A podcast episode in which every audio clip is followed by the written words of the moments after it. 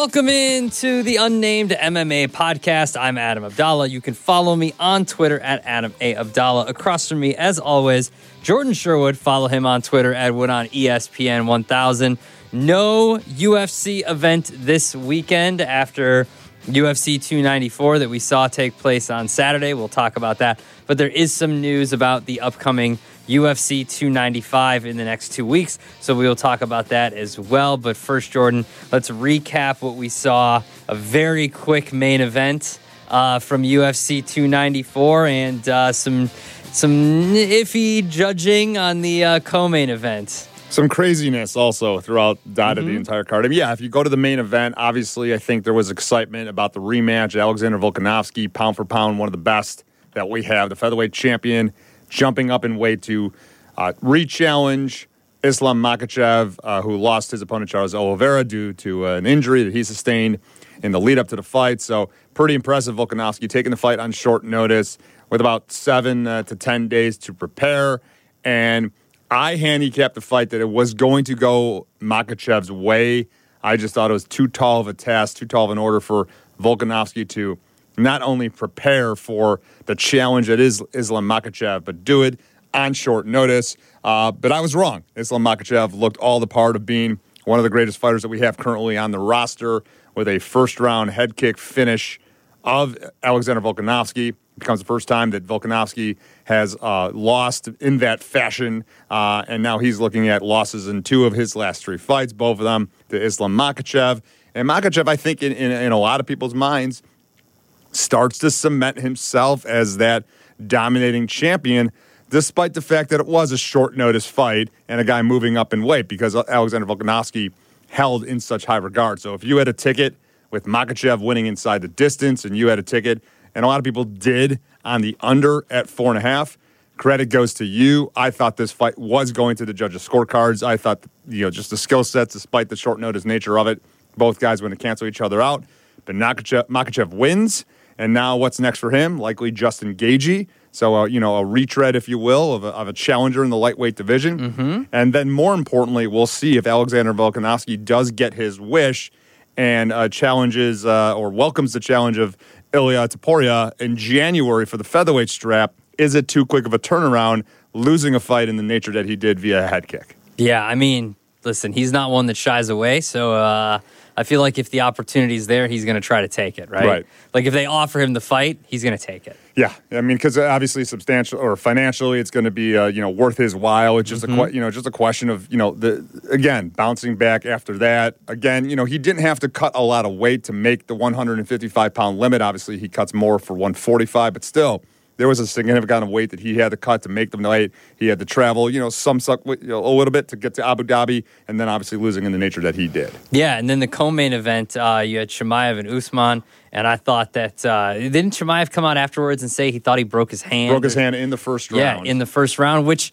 if you go back and watch it, that second round where he's they're basically standing the entire time until close to the end, and then you know the third round. I just thought when the judging came out and it was a majority decision for Chimaev instead of unanimous decision. Like I don't understand how you can watch that fight and think that Usman won the fight. Yeah, I, I, don't understand it either. But I think you know, I guess when you look at it, you know, really the second round, nothing really happened. No, and then the argument was made that Usman was winning the third round or, or scoring a little bit in that third round. I mean, a lot of always we have questions about the judges and, and what they're looking at. I'm just pissed off the fact that I believe I handicapped that fight correctly. I thought Khamzat Chimaev was going to run through Kamaru Usman and get a finish of the former champion. Well, it looked like when he got him on the ground in the first round, you're like, okay, it's only a matter. Here we go. There's he's gonna, four minutes left. He's going to get the round. He's going to yeah. get the tap. He's going to get the finish. And he mm-hmm. had a mm-hmm. couple of times in that first round where it looked like that was going to be the scenario. But credit where credit's due to Kamaru Usman the champion that he is, taking this fight on short notice, surviving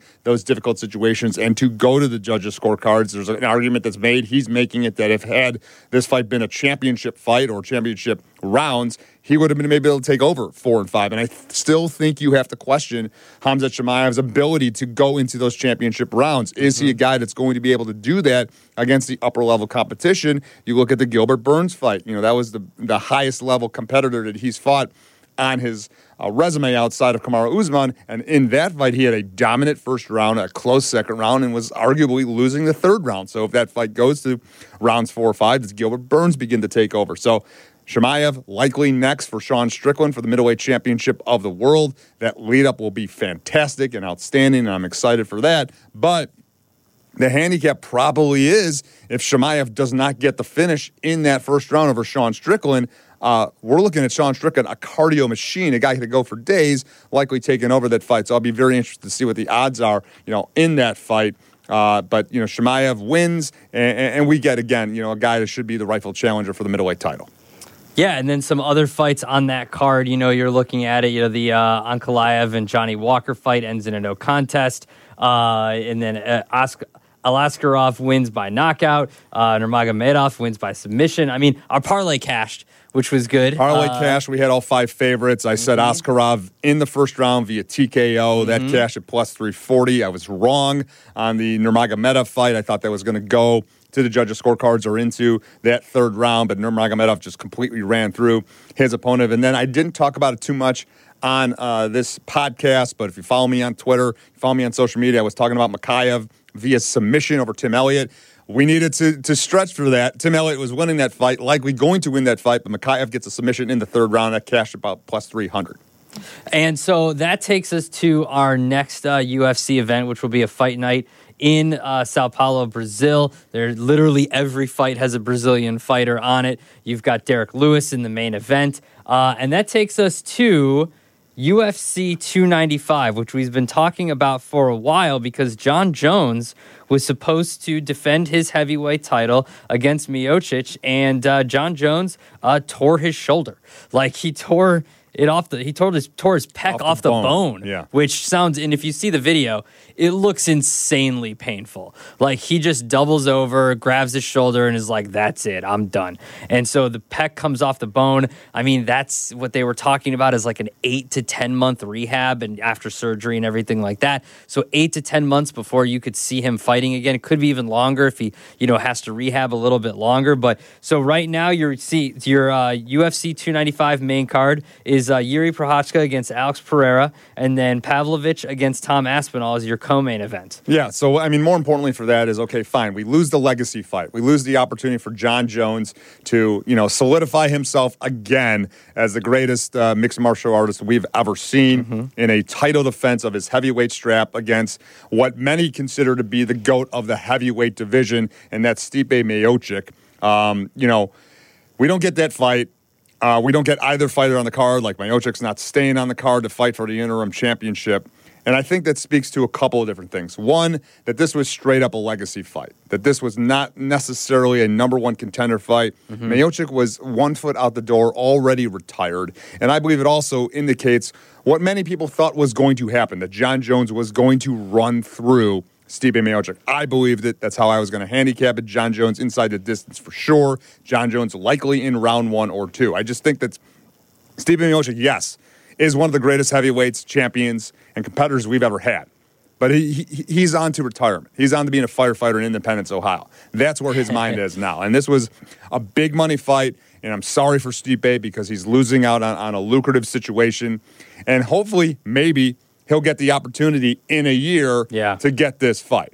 But really, more importantly, now, even though it's on short notice, we're getting a true number one contender heavyweight fight. Mm-hmm. Tom Aspinall came back from a torn ACL and looked brilliant in his return. Sergey Pavlovich has been just knocking people out left and right since he lost his UFC debut. So the winner of this fight becomes the interim heavyweight champion likely going to be waiting around for quite some time because I don't believe Jon Jones is going to fight either one of these individuals. So we're going to have an interim champion defending his interim title until Jon Jones is either ready to fight or in more in likely scenario not ready to fight, and the winner of this fight becomes the heavyweight champion of the world. Yeah, and it's unfortunate because you want to watch Jon Jones fight.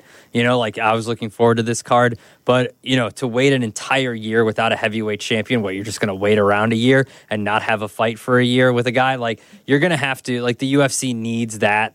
Like that's the the you know like being heavyweight champion of the world is always like Supposed the top, to be the marquee, It's the, the, top of the mountain on the planet, right? Yeah, it's the top of the mountain, and so you know you don't want to have that just sitting there empty for a while. So it's good that you get a good fight, and the odds would dictate that it's going to be a good fight. Aspinall minus one twenty five, Pavlovich plus one hundred five. Those are pretty good odds compared to what we saw last weekend. These are a lot better odds for a fight. Um, Both now- fights, main event and co-main event, yeah, main right event. there. Exactly. Yeah, minus 145 per Pereira and Prochazka is at plus 122. If this is for an interim title, I understand that. Why have has the UFC not put this as the main event? Like, why is Aspinall Pavlovich not the main event? I, I, that's a great question. If you're giving someone a belt, like they're Yeah, going to give him I the belt, right? Maybe, m- maybe it's arguable because you know Prochazka and Pereira was already on the marquee I as don't. the what do you- co-main event. Who cares? This is a bigger deal. This is for heavyweight it is champion a bigger of the deal with the heavyweight, but it's for the interim. It, it- they're not going to It- remove the tag of, of interim. I mean, that's probably the again the ludicrousy of this, and that's why the rankings are shit. That's why the you know these interim titles are bullshit. You know, they're just added to it to make it a little bit more exciting uh, of a fight card. I mean, I'm super amped for Pavlovich, Aspinall again. Mm-hmm. Both these guys have been killers. I'm still a li- a little bit hesitant to back Aspinall. I know he looked great in his return uh, after the torn ACL, but you know Pavlovich is going to bring the fight to him. Does Aspinall like get the fight to the ground and start to work his Brazilian jiu-jitsu? Because we did see Pavlovich lose his UFC debut against Alistair Overeem, not a wrestler, but he took him to the ground, controlled him, got him out of there. Um, and then Yuri Prochazka and Alex Pereira being able to get the showcase now in the shine uh, of, of the main event. It's great. That's a sick light heavyweight title fight. I'm excited for that. But I think again, like my whole my whole point about it is is like Jon Jones is just there for the like legacy fights and not whether he's the heavyweight champion or not. And Stephen Miocic like hasn't fought in over a year and a half. Like again, retired. He's he's doing his thing as a, as a, as a firefighter now in Independence, Ohio, but he gets a mm-hmm. big payday to come back, and I think he was going to get obliterated. I'm asking you questions as if you're Dana White, but pretend you're Dana White for a second, right? Right. Why is Jessica Andrade and Mackenzie Dern not this weekend, like next weekend in Brazil? Like that seems like a perfect, Perfect main event for it, yeah. Like make that the main event I- hear in you. Brazil. I hear you. Well, you know, Jailton Almeida, you know, should have his his opportunity to shine. That's why he's getting that showcase fight. He was supposed to fight Curtis Blaydes. but these Blaydes are two. out. These are two bigger names. Here's the thing: like outside of the main and the co-main event, this this fight card sucks. Does Like, it? Yeah, it's not good. Which- Mackenzie Dern, which- Jessica Andrade, Matt Frevola, ben, Benoit Saint Denis. That's okay. That's oh, okay, yeah, I know what you're saying. I know what you're saying. From a, but, like a like compare this to UFC 296. but Andrade is a, is a is a bigger name. yeah, but she's like like like she's like two and four in the last like six And the early prelims has uh, Jared Flash Gordon on there. There's your boy. Yeah, There's I like boy. him. He's minus 180 too. Oh, he's taking on Mark Mark O. Madsen. Marco Madsen, the yeah. wrestler. Yeah, Okay, yeah. Uh oh, you're gonna go against him, aren't you? against Jared Gordon. No, yeah, Yeah, probably. I like to fade Gordon dude a gets lot. knocked out a lot. He does. well, when you headbutt him in the in the head in the face, you do. yeah, Yeah, Danger Chanel is on the card. I mean, he's he's interesting. it's an okay card. it's not great. it's not great. Like co- compared to what we just saw, and like yes, the odds would dictate that it's not. And then obviously going into uh, Leon Edwards, hopefully kicking the crap out of Colby Covington. Um, not biased at all. Uh, it's a much. It's not as good of a card as UFC 296 to end the year. Like it's definitely not. No, UFC 296. I told I told you this from from top to bottom. It's just Yeah. every fight has Yeah. intrigue for me, or at least one fighter that I'm interested in. in, in Oh, every fight. I mean, Vicente Luque, Ian Garry's. yeah, it opens up the main card. You Josh Emmett, you got a Jakazi. Tremendous Sick. fight. I mean, that's a tremendous fight. Uh, you've got Paddy the Baddy's fighting. You've got The I mean- king of kung fu's on the on the like I the mean, main prelims. Yeah, this it's crazy. It's crazy. It's gonna be it's gonna be a Cody very Garbrandt and Brian Kelleher. yeah. It, this is a very good card. We we might need like forty five to an hour to preview that card. Yeah. because that's gonna be really good. Anything else you want to touch on before uh, we wrap I, up? no, I think I th- we haven't finalized it yet, but I think we're going to be joined by uh, Danny Sabatini from uh, Bellator All right. next week on the podcast. Bellator also coming to uh, Chicago. Always a great card. show when it's always here. a great show. Love having those guys on, so we'll talk about that. But yeah, we'll we'll we'll have some plays for next week's UFC fight card in Brazil. Almeida versus Derrick Lewis. I mean, Derrick Lewis still continuing to do what he does, but I, I Mm-hmm. mean, Almeida has been a freight train uh, since he's gone to the heavyweight division, so I don't expect that to. Uh, to go and we might go the brothers uh, bomb for him, uh, you know, in a uh, parlay, if you will, against Dalby and uh, Vic Okay. Pichel. But we'll see. We have to dive into this card a little bit more next week. All right, I'll give you a play for this weekend. Take the Bears plus eight and a half. That's the play. That's huh? my play. Hmm. Yeah, take the they're- the Chargers aren't that great. The Chargers are have two wins too. You're gonna you're gonna say two two win teams and one team's gonna win by nine. Get out of here. No, no, I'm not. I'm not suggesting that. I just, Get you know, outta I mean, here. again, it's, it's you know, Tyson Bagent's exciting. I understand I love that. the story. It's not. He's it's, slinging it. It's not like, a. It's not a. It's it's a. This Chargers defense is hot garbage, and they should have. They It, should. be, it- it is, but I just see Khalil Mack like doing something like you know, okay. just like what did Maxx Crosby do? Nothing. nothing. But I'm just like Khalil, like the storyline, dude. Like Maxx Crosby doesn't have uh, you know attachments to the Bears. Khalil Mack does. I'm a storyline guy. Give me some storylines. I'm giving you the storyline of the Bears are going to cover. Hopefully. All right. And hopefully, I'm not the one that's wrong on this on the yeah. Hey, the parlay cash. So we're, we're riding high. We're riding at least, high. At least we got that. He's Jordan Sherwood. Follow him on Twitter at Wood on ESPN 1000. Make sure you get all of his plays from Fat Jack, FatJackSports.com. Sign up today. You can get football, college football. You get basketballs back in full swing. Obviously, you've got the World Series left. Baseball's free with the Fat Jack. Sign up now. FatJackSports.com. You can tune into the Fat Jack every Thursday night at 7:15 with Bleck and Abdalla. That's me. I'm Abdalla, and with Chris Bleck, he's not here. Uh, and then you can follow me on Twitter at Adam A Abdalla, and we will be back next week to preview another UFC fight night on the Unnamed MMA podcast. Thanks for listening.